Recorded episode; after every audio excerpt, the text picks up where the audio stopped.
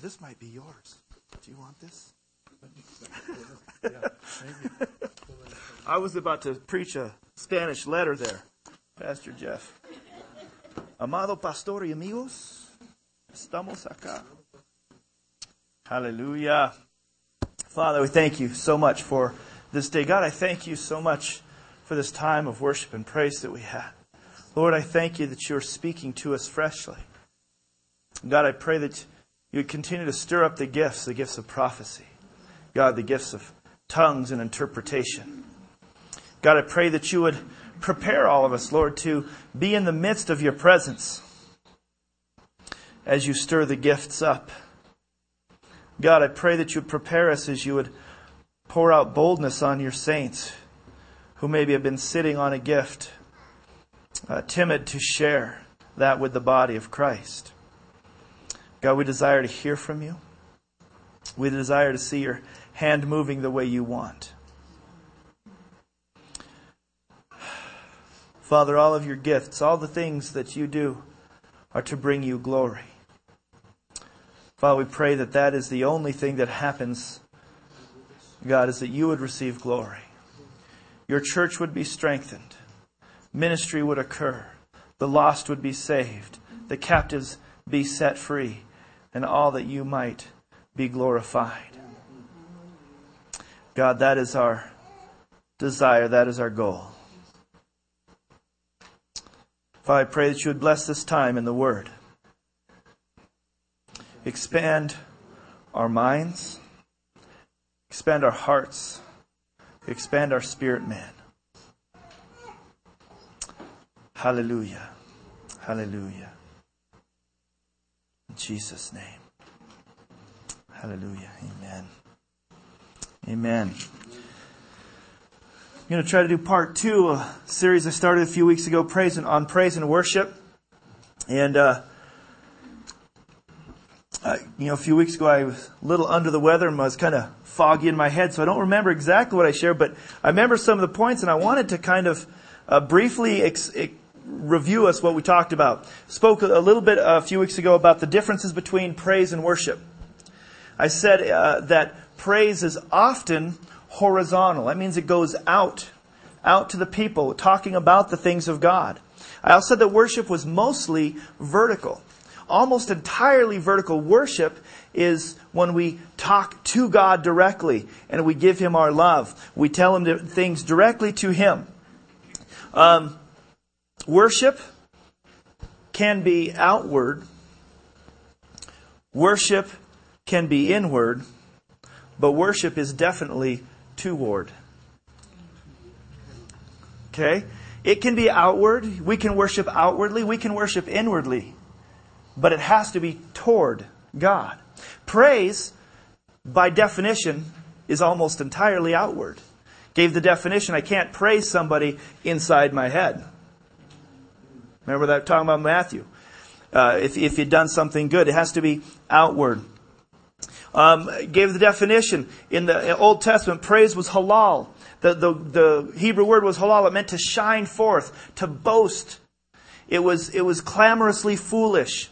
In the New Testament worship, Old Testament worship was shakah. And that, that literally means to bow down or to lay down, to prostrate oneself before. It came with humility. That was worship in the Old Testament. Worship in the New Testament, the word was proskuneo, and that was a strange word for a lot of us. It was a lot of fun because it comes from the two words, both dog and to go towards, and it really meant like what a dog does when the master comes home. He gets excited. And, and, and we said, you know, like the dog licking his master. And, and that was worship, New Testament worship. I gave a few reasons quickly last week of why we should make praising God and worshiping God part of our lifestyle. One, we were created to worship God. There's something in all of us that just wants to worship. It's just natural to worship. In fact, it's, it's, um, the issue is not, will I worship? The issue is, what will I worship? If you're sitting in here this morning going, oh, I don't know if I want to worship. No, you're worshiping something because you were created to do it. The question is, what are you worshiping? Talked about um, that we were created for it. The scriptures teach us that God inhabits the praises of His people. And we need His presence. That's another reason that we need to go in and praise and worship the Lord because God inhabits His praises. Another reason is there's fullness of joy. In Psalm 16:11 it says, "In his presence is fullness of joy." You know, Jesus came from the tribe of Judah, and Judah means praise. It's all about being fullness of joy in his presence. Um, another reason we're supposed to worship and praise is that he is worthy. We really need no other reasons, but he is worthy of our praise. He deserves it. Great is the Lord and most worthy of praise, Chronicles says. We were instructed to praise him. Throughout the Word of God, we're instructed. In Psalm 150, just for example, it says, Let everything that has breath praise the Lord. Psalm 8 2, From the lips of infants I have ordained praise. We're instructed to give praise to our God. It's something He's desiring, and for the re- other reason, because in His presence is fullness of joy. Another reason we're supposed to praise Him is that praise is fitting. Praise is fitting for the righteous. We're supposed to praise Him. Psalm 31, 31 says, Sing joyfully to the Lord, you righteous. It is fitting for the upright to praise Him. It's just something that we should do. It's fitting. I also said that it was a good practice. That worshiping and praising God is a good practice because for eternity, when we leave this place for eternity, we'll praise and worship Him constantly throwing down our crowns and bowing down. And, and I, I want to encourage you to, to begin to just press into those times of worship. I, I understand that, that sometimes worship and praise is difficult. It's, it's uh, hard to enter into. And, and, and you might go, man, I don't even know if I want to worship forever. I mean, I can barely handle 45 minutes of it or 30 minutes. You know, sometimes we we come into a service where there's a, a worship service, praise going on, and we're like, when is this going to get over? I want to get to the preaching. But when the presence of God shows up in the middle of praising and worshiping God, and you're swept away and you're caught up in it, that's what the goal is. That's the desire. And when, when you get into that moment, that's when you can go, oh, I could stay here forever. You know, we begin to go, yeah, that's when you sing that song that we uh, used to sing a lot. I could sing of your love forever. It's, it's in those moments when you're really face to face and in His presence. We need to get used to praise and worship because we are going to do it for a long time, but press in past just the things that we do and get in to see the heart of God. Another thing that I said last week, and, and um, I talked about how the, the tabernacle, and go ahead and put up, this is great, the first slide. Matthew, go click back there, would you? Since my, my clicker left. There's a slideshow. Click on the first, click on the first slide on the slideshow. Oh, there he goes. He's back. And I talked about how in the wilderness, the, the tabernacle was built. And I'm gonna, I've got a diagram later of the tabernacle. And uh, we'll get the first one up to show the little tabernacle there in the middle. And that they put all the people, God instructed all the people. He instructed three tribes to go north of the tabernacle. It's kind of small. It is kind of small. I think it's up there. So much for it's really small. Is it not going to go? There we go. Go, go ahead and click one more time. Okay, so that's the tabernacle. Go ahead and click again. And he instructed three tribes to go north of the tabernacle. There should be three tribes coming up. There. And it was those three tribes. And then he instructed three more tribes to go to the east, three more to the south, and three more to the west.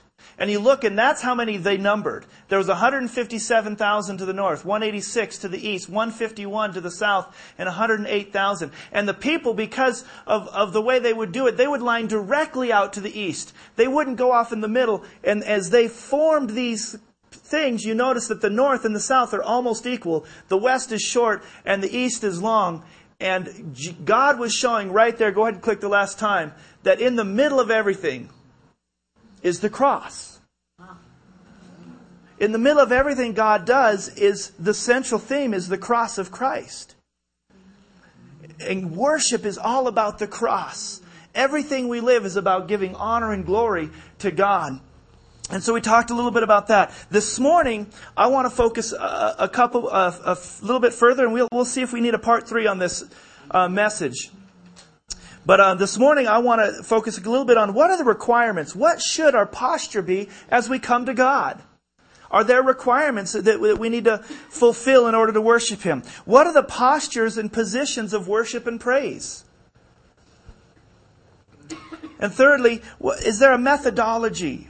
What's the methodology? What things are we supposed to employ as we, as we praise and worship Him? As we come to God, Psalm 102 says, Worship the Lord with gladness.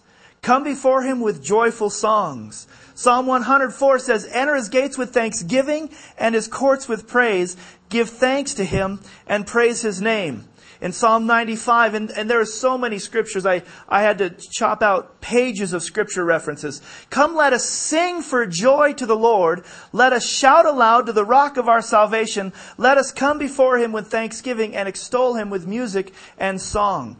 I just read the scripture, uh, enter his gates with thanksgiving. Let's go ahead and put up the picture of the, of the tabernacle if we could. This is kind of a, an idea of the tabernacle that was in the wilderness. The temple was similar, was a little bit different. And the gray side uh, around is the courts. Uh, the, the lighter gray there is actually the tent of meeting. And these are the things that were, were employed in the worship. There was an altar of burnt offering uh, out there. Then there was a bronze laver. The bronze laver was, was a dish. It was probably round. Um, they don't know exactly how big it was in the tabernacle. In the Solomon's temple, it was four cubits, which is about six feet across. And there was four of them. They were huge, but they were a place that they were bronze. And so you actually, in the tabernacle, could use it to look into to see if you were clean and you would wash. The priest would wash. And then they would enter in and, and they would go into the tabernacle or the tent of meeting. And um, there's one more, click one more. This next one actually is pretty much to scale. Okay, so so this is how big the courts were, um, and we have all of the the implements. But what happened is is to the east was the gates. That's where they would come into the gates, and I will enter his gates, the gates of the tabernacle, with thanksgiving in my heart. It's not just a song that we used to sing, I will enter his gates with thanksgiving in my heart. For all those who've been in the church for a few years, you remember that one, right? And, um, or, or the, the, other one that was a, a, few years later, the song that we sang that, that became really uh, important to, to us in, in, the days in the late 80s um, was uh, Take Me Past the Outer Courts in, into your holy place. The holy place was where the, the priest would go in, and then originally Moses would go in and meet with God, and the Aaron would go in and meet with God in the most holy. Take me past the outer courts, this outer thing. They wanted to go in, but here was the point.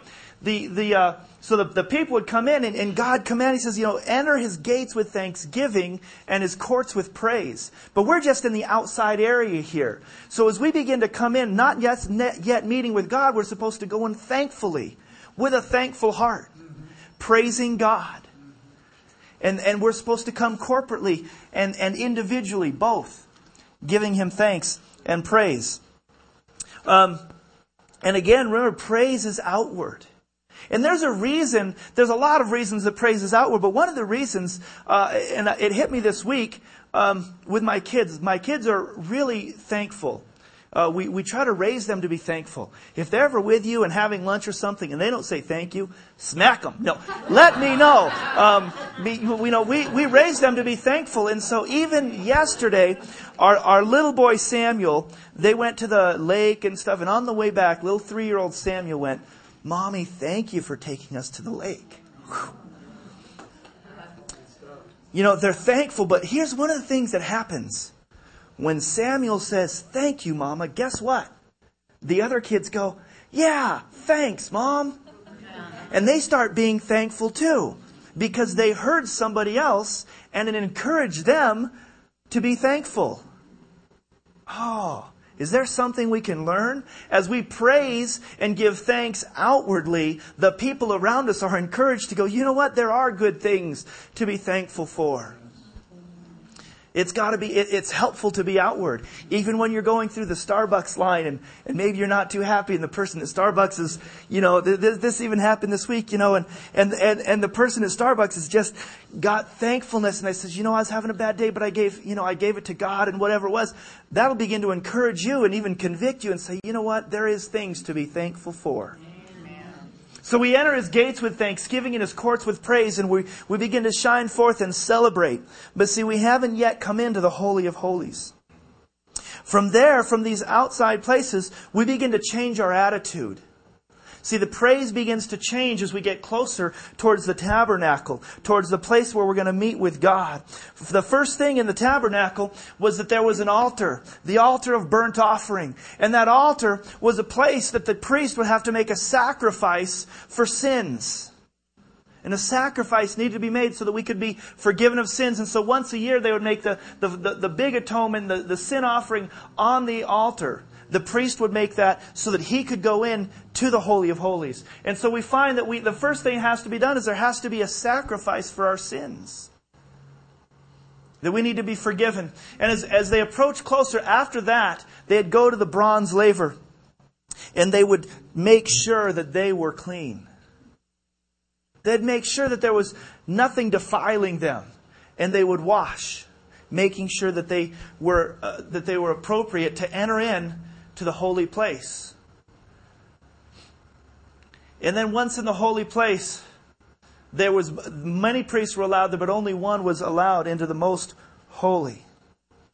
Only one and once a year. But there was a change. It became very personal. It began to be, you know, yeah, we're out here in the praise, but as I'm going into this, I'm really not thinking about everyone else around me. I'm thinking about what I'm going to encounter with God in just a moment. Something else would happen though when the high priest would go into the most holy. He went in with fear and trepidation. History and uh, records that that uh, the the high priest would actually have a rope tied around him, and there was bells on the bottom of his garment. And as he went into the most holy place, because you couldn't go in there, and you can't go in there with sin, and you can't go in there. If, if you went in there with any sin on your life, if you weren't acceptable to God in that moment, you would drop dead. But nobody could go in and get you out because you were dead and they can't go in there. And so they would listen for the bells to tinkle on the robes. And if the, if the tinkling of the bells stopped for very long, they would pull him out by the rope. There was a real fear that went along with there. Uh, the understanding that God is holy. God is holy. And they went in, and they went in humbly. I can't imagine that if, if I'm about to go into a room, and, and the thought is, I could die, that I'm going to go in brazen and puffed up, but I'm going to go in humbly. And the whole word worship means to humble yourself, to lay, to lay down, to bow down. And so we see, we start to come in joyfully and thankfully and with praise, and it begins to change to a very personal thing with fear and trepidation, not of fear of, of, of judgment, but understanding and honoring of God. Now, I want to go back to praise for just a few minutes here, and then we're going to go into the worship side. Um, so we go joyfully and thankfully with praise. What are the forms of praise? Talked about, we maybe talk about some methodology and some postures. Well, we, we know, we, we covered that the, the requirements is that we need to come joyfully and we need to come with a thankful heart. We're not supposed to come with a thankful heart because everything's good. See, sometimes things are difficult in life, but we're thankful for the things that God has given. And we praise Him not because of how things are going for me, but we praise Him because of who He is. See, if we're only praising for the thing, how it's going with me, then it's really self, it's all about me. It's about the self. Oh, if it's good for me, then I'll praise you. If it's bad for me, I won't. We praise God for who He is, not for what He's done for me. It just makes it easier at times when you see the blessings of your life. Remember the old hymn, Count Your Many Blessings, name them one by one. So, so what are some of the forms of praise? And, and this could go on. We could spend a ton of time here. I'm going to kind of go quick, but I want to make sure we understand that some of the forms of praise that we uh, do here, are they scriptural? Are they biblical? Is it something we can do? Um, One of the things we're most comfortable with, I think, is, is just simply singing. We're, probably all across the board say, I can do a little bit of singing. I don't sing well, so I sing quietly. But we're supposed to sing. Uh, if you're writing notes, uh, for those uh, listening on sermon, Psalm 33, 1, Psalm 9, 1 and 2, verse 11 in Psalm 9, Psalm 47, 6 and 7, all talk about, I will sing to the Lord. Sing to the Lord a new song. And there was just so many scriptures of, of, of references where we're supposed to sing because it's something we, I, I think that we're all okay with. Even, even in the Church of Christ, we're okay with singing. So, so we're not going to spend a lot of time, but I want to go to another one that maybe is a little bit more difficult. How about dancing? Dancing. Psalm 149.3 says, Let them praise his name with dancing. Ooh. You know, I don't know what spiritual dancing looks like exactly. It's definitely not going to be about self, but it's going to be a celebratory moment of dancing.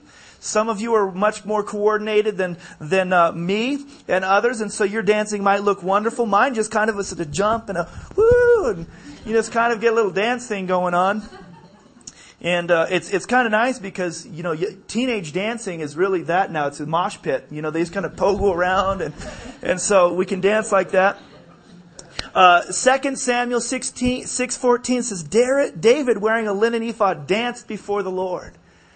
And he danced and he celebrated and he was out there dancing. I believe dance is, is extremely appropriate. Psalm 150, which is a command, says, Praise him with the tambourine and with dancing. Una, tambourine. Got to praise him with the tambourine and with the dance. So we're commanded. Una's got a thing with tambourines. we praise him with declarations.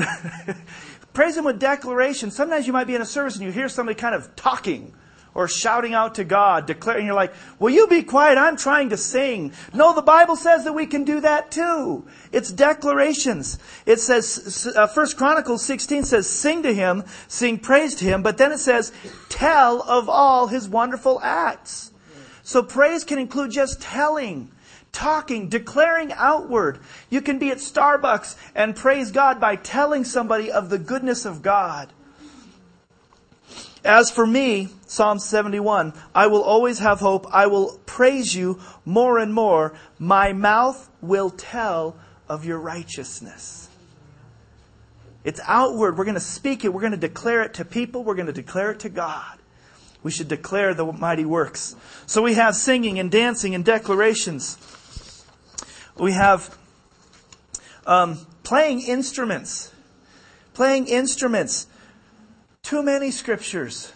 I just did, you know, you think about the, the Hebrew instruments they use, they, they use the harp and the lyre and they use trumpets and, and shofar, different types of trumpets. And they use little flutes and they use drums and they use cymbals and read the Psalms and you can't get away from instrumentation. To praise Him on the instruments, to play skillfully, the Bible actually says, play skillfully. Psalm 33, 71, 81, uh, 144. If you're writing little notes, you can jot them if you want to go look. But playing instruments, now they had different instruments. They had the, the, the 10 stringed lyre. Well, we have a 6 string guitar and a 4 string bass. That equals 10, so we're going to play those. But, but instrumentation, to praise it, that's an acceptable way.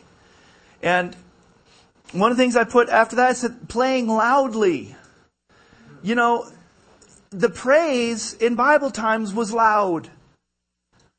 It was, you can't blow a shofar quietly. Have you ever tried to see someone blow a shofar quietly? Okay, we're going to praise him. It was loud. And they would sing and celebrate. And, and, and I'm sure that, that those who didn't like the loud, they probably went to the back a little bit further and they said, okay, we're going to praise him, but it's, you know, I'm going to praise him from back here because it hurts my ears and we're going to deal with it.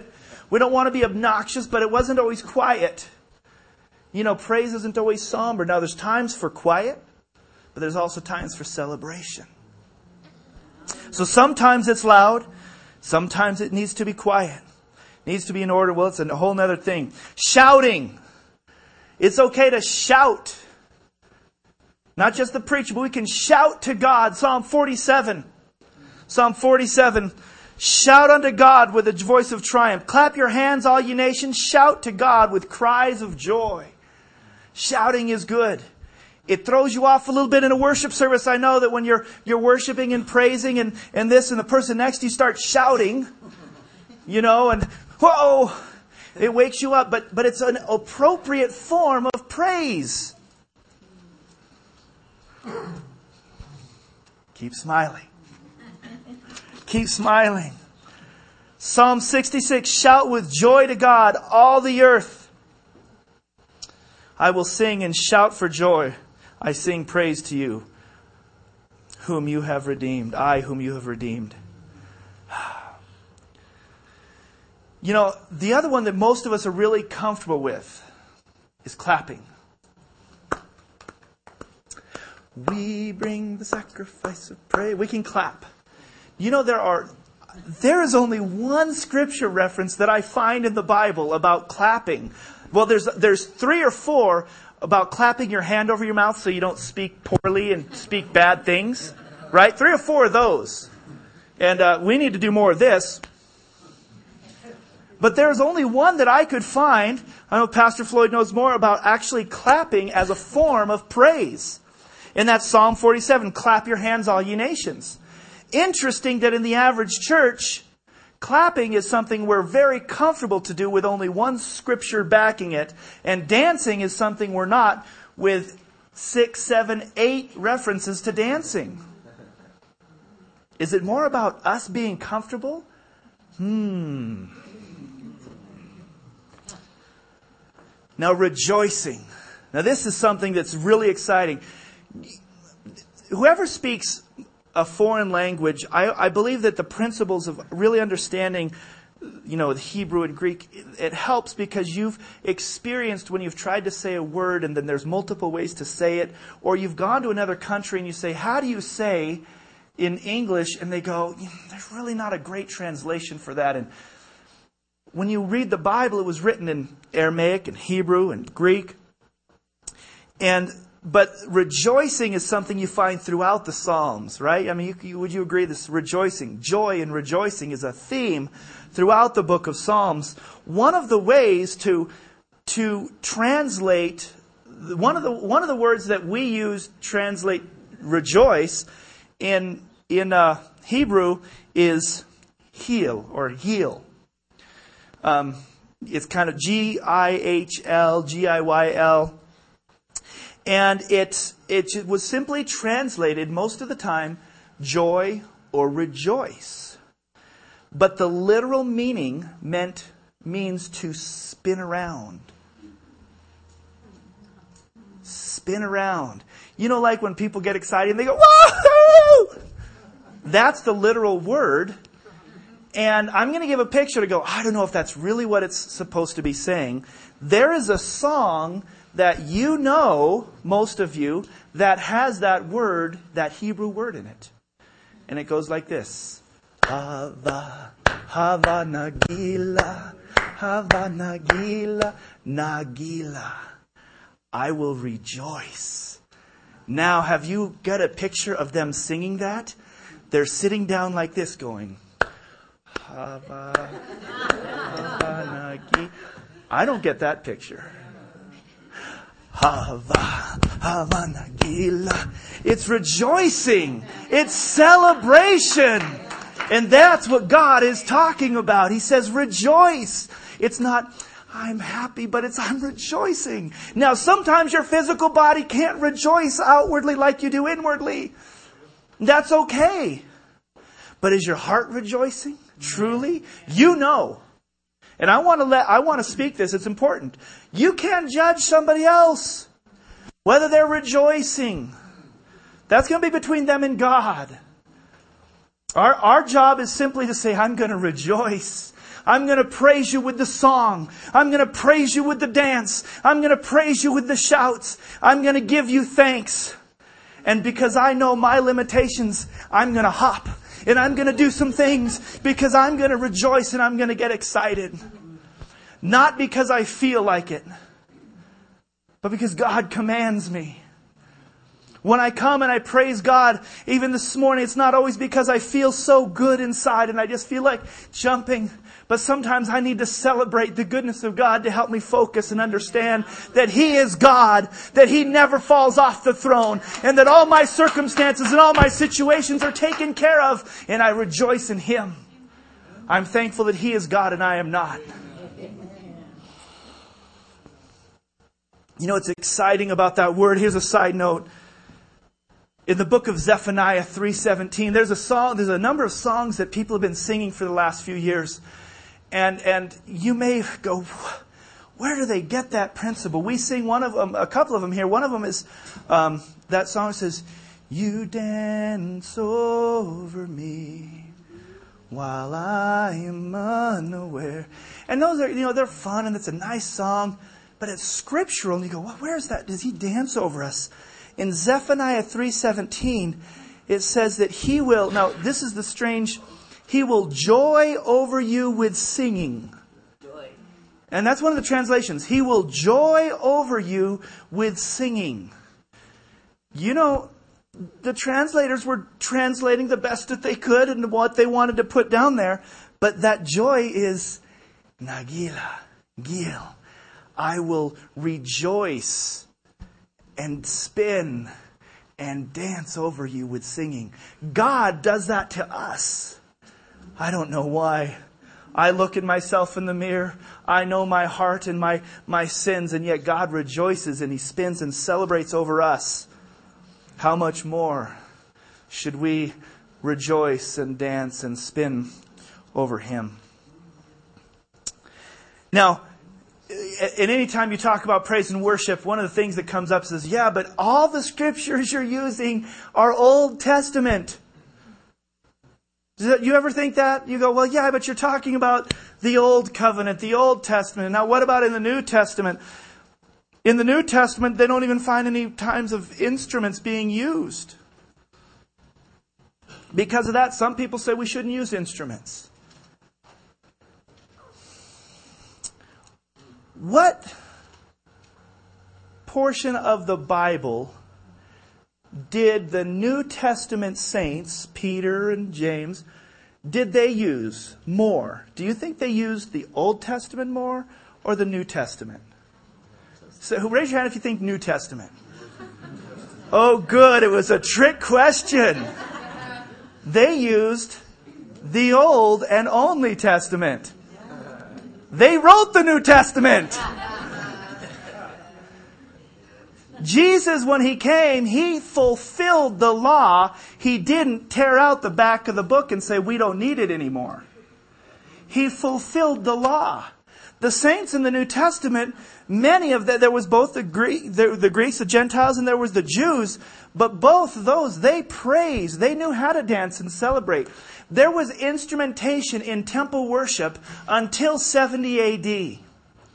Now, if, if you know anything about Jewish uh, history or, or now, they don't really use. It's Caden. He escaped. the person in the nursery's going, one, two, three, four. Ah!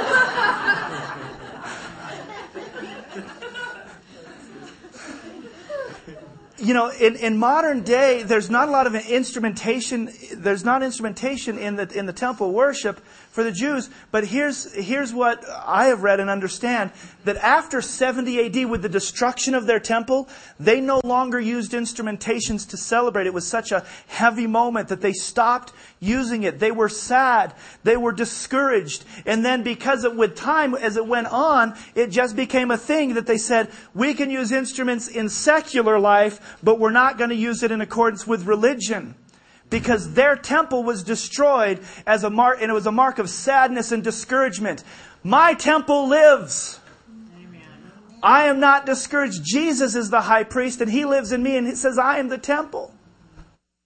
And so instrumentation, I believe, I thoroughly believe there's nothing to, to believe that, that Peter, who was a Jew and all these people that they were Jews, that the moment that they found Christ is, oh, one of the things we should stop doing is using instruments. No, they just continued on doing what they had done their whole life. They celebrated. They danced. They played their lyres and their, their lutes and all the things that they had.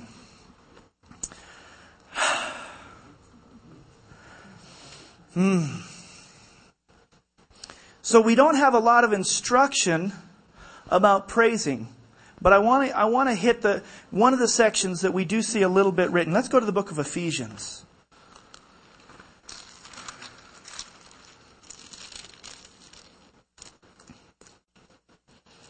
Ephesians chapter 5.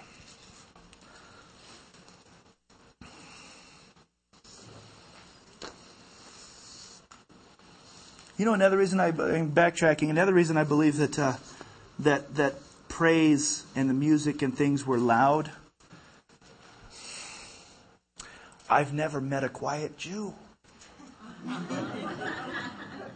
mean, they live out loud. They're, they're, they're forward. They're not, they don't hide their, their thinking. They wear their life that's very outward. Part of this is culture, I understand, but, but we're looking to find a biblical approach and, and to press pa- past cultural things that keep us away from the things that God wants. See, culture, culture is just culture. It's where you grow up. It's not necessarily bad and it's not necessarily good. Just because it's your culture, sometimes we'll sit and go, well, you know, this is where I live and this is my culture. And, you know, Jesus, though he was sinless, sinned against his own culture often for righteousness' sake, to do the things that God wanted him to do. That's, that's another message, so we won't go, go on there. Hebrew, uh, I'm sorry, Ephesians chapter 5, verse 19. Says, Don't be drunk, 18, don't be drunk with wine, but be filled with the Spirit. Verse 19, speaking to one another in psalms and hymns and spiritual songs, singing and making melody in your heart to the Lord, giving thanks always for the things, uh, for all things to God the Father in the name of our Lord Jesus Christ. We're not going to spend a long time here, but this is one of the, the passages we see what we're supposed to sing psalms and hymns and spiritual songs. Well, we know what the psalms were. So there's not a lot of wondering about that. We're supposed to sing the psalms. And Hebrew poetry, and this is going to connect in all three of these actually, Hebrew poetry could all be sung. All of it could be sung, and often was. It was something, again, that they understood and that they just did. They would read these poems, but they would sing. Now, the, the, the thing is, is they would just sing.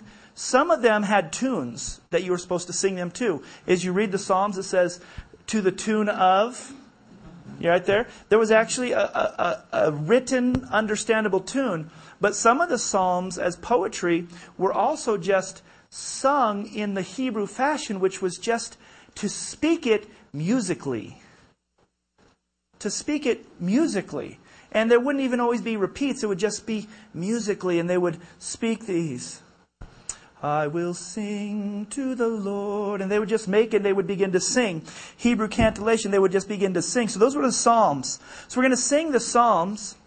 We're going to sing hymns, which were just songs written at the time, um, probably songs of praise. And then it says spiritual songs.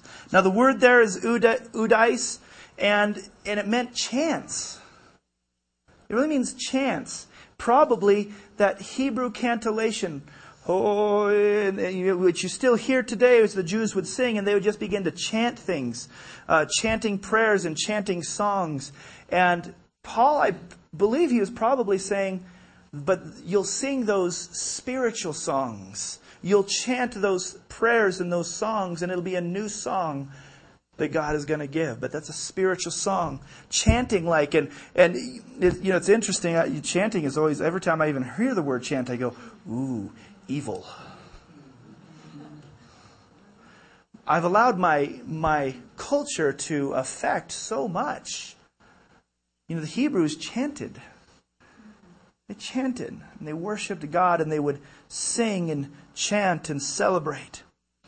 But, uh, so we're supposed to sing the Psalms and sing new songs of praise and sing those songs that God gives us, inspires to us, and, and just to sing them. Ed began to do that this morning as he was leading, just begin to sing a new song and just worship. And he didn't know the words. He, God was giving them to him, or he was, uh, maybe he was even making them up as his personal praise. It doesn't always have to be God that gives you the words. You can give the words to God. God, I love you, I need you, I praise you. Might not sound Hebrew, but it'll be what you give to God. And so these are the, the forms of praise covered a little bit, and, and it's important to go. I don't, I don't believe it changed in the New Testament. We're supposed to continue on giving God praise and celebration. How much more we have to celebrate now than they did then. They, we see it all. We see Christ. I want to spend a little bit of time moving back now to the worship. So we've gone in and, and, and, thank you for leaving that up. That's great. We went in with praise and thanksgiving and celebration and we began to make our sacrifices and we go in to where worship happens and the worship for us is when we go face to face with God. Because see, there's a difference between then and now. Between then and now. Then only the high priest could go into the most holy. But under Jesus, under the new covenant that he made, everything has changed. There's one more slide. Let's go ahead and look at that. Old Testament Jewish worship. It was afar off. But New Testament worship is drawing near. Hebrews 10. Old Testament worship, we couldn't approach it any time. We had to go special times. In, in the New Testament, God says, Come in the time of need. In the Old Testament, only one was allowed to pass through the veil. You weren't allowed to pass through the veil. But in the New, under Jesus, under the New Covenant, we can enter into the holiest through the veil. As I said, they would approach in fear and trembling. But today we can draw near with boldness. But I want, I want to draw something on that. The boldness is not boldness in ourselves. It's boldness in Him. It's not about me being bold to walk into the throne of God. I still need to go in understanding who God is. And that's going to, there, there's that, that fear and trepidation. God, you are a holy God and I am not.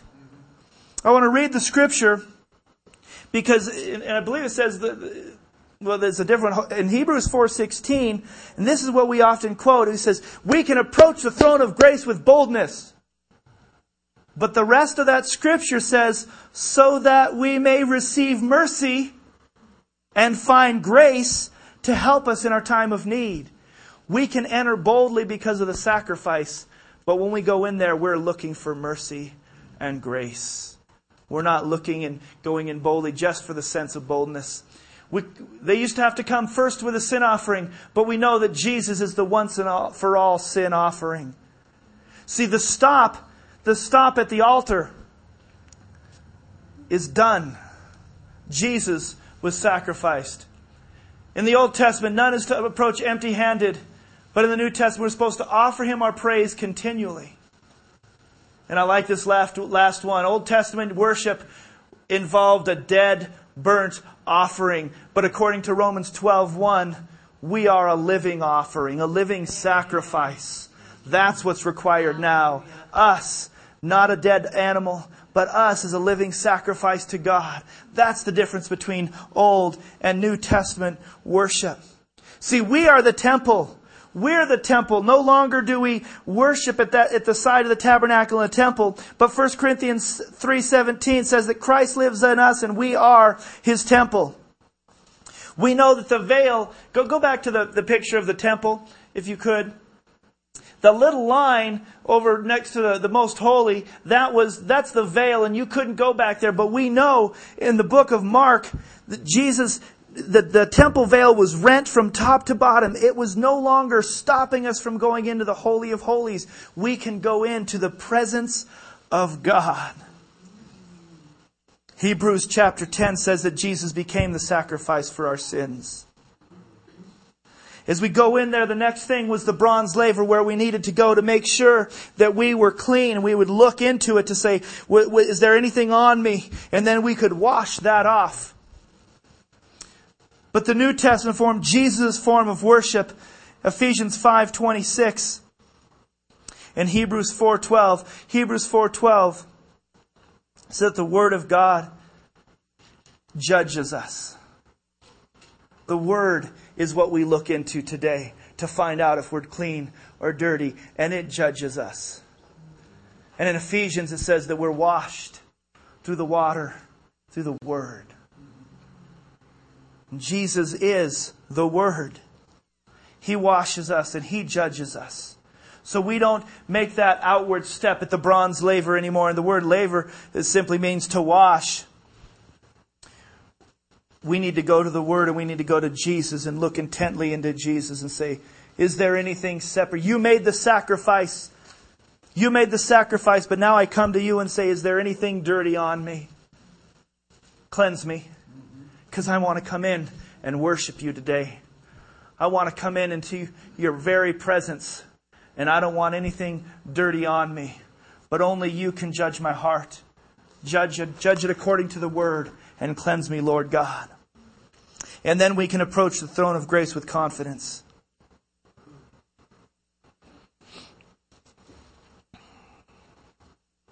As we go in, as we go into worship, so we, have caused past praise and now we're beginning to go into worship, that personal face to face time. We need to make sure we're cleansed. We need to go in boldly, but we can only go in boldly if we do what Romans 13 says we need to be clothed in Christ. The priest had ephods and things that they had to wear, but we clothe ourselves in Christ. His righteousness, His forgiveness, His life. We shouldn't come to worship boldly in our sin. But listen, here's what's interesting. We can come into praise knowing who He is. We celebrate Him we didn't have to get clean, cleansed before we praised Him for who He is. But we can't go into worship, to intimacy, without first letting Him cleanse us. We have to be humble. Clothing ourselves in Christ. It's by Him and through Him that we can enter in and have that relationship with God.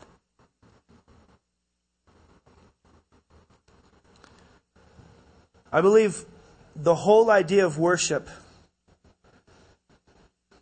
is summed up in the Song of Solomon. The Song of Solomon, I believe, is the ultimate picture of what worship is. And I find the permission to be so, to say that in Ephesians chapter 5, verses 22 to the end, to 33. It's talking about wives and husbands, and we use this. Wives, submit to your husbands. Husbands, love your wives. And we get wonderful directions for a husband and a wife. And then towards the end, it says, I speak a mystery. This is a great mystery, but I speak concerning Christ and the church. We are the bride of Christ. He is our husband. Let's go back to the Song of Solomon, if you will, and say, that is an incredible picture of a husband and a wife. That is Christ and His church, and it's intimate. It's so incredibly intimate. It's not in there to be this just crazy thing that, you know, as you're raising your kids, you kind of go, should we let them read the Song of Solomon yet? Not yet. It's not in there just to be, you know, this, this lustful book. Lustful in the meaning of desirous and intimacy. It's a picture of God and His people. How He loves us and how we love Him. It becomes intimate. It becomes something very special. It becomes personal. Where we go in and we spend that time and we block off the rest of the world. And we can love Him talks about kissing. What's a kiss from God look like? I felt a few. What do these things look like with God? The only way to find out is to begin to spend intimate time with God. And I don't, I don't want to go there too, too long, but I want to help you get there because in an intimate moment, if, if there was going to be an intimate time between your spouse and you, you might light some candles. You would prepare things. It will be very special. What do we do to have intimacy with Christ? Do we spend the time? Do we prepare our hearts? Making things just right to say, I, I just want to let you know how much I love you. I believe that as adults, we could let our imaginations run in this moment to say, wow, intimacy with a husband and a wife, and, and just then just begin to say, God, and I've got a teaching on this. Uh, maybe I can do it as we do a, a, time in marriage, but, but, but where you could just let it go and say, God, I want to be intimate with you like that. I want to know you as you fully know me.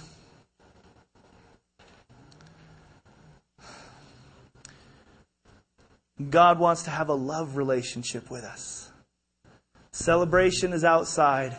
We go in next to the inner courts and worship. Intimacy. I speak a great mystery.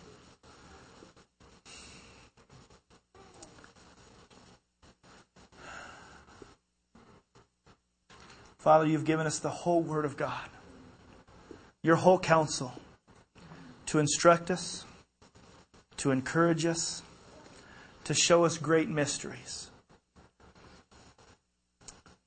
God, I thank you for the encouragement to enter into the Holy of Holies. I thank you, God, that you have made the sacrifice for me. I thank you that you give me your word and your spirit to convict me of sin and to judge me, to show me the things that are unpleasing to you. And I thank you that only through the word, through the Son, that I'm clean. God, I would pray that each of us would find new meaning in praise and celebration.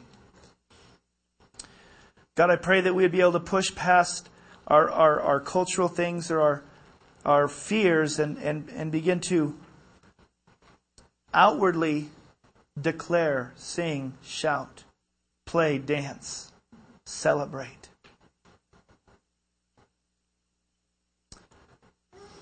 But Father, all those things for you and not for a show. All those things for you and not for me.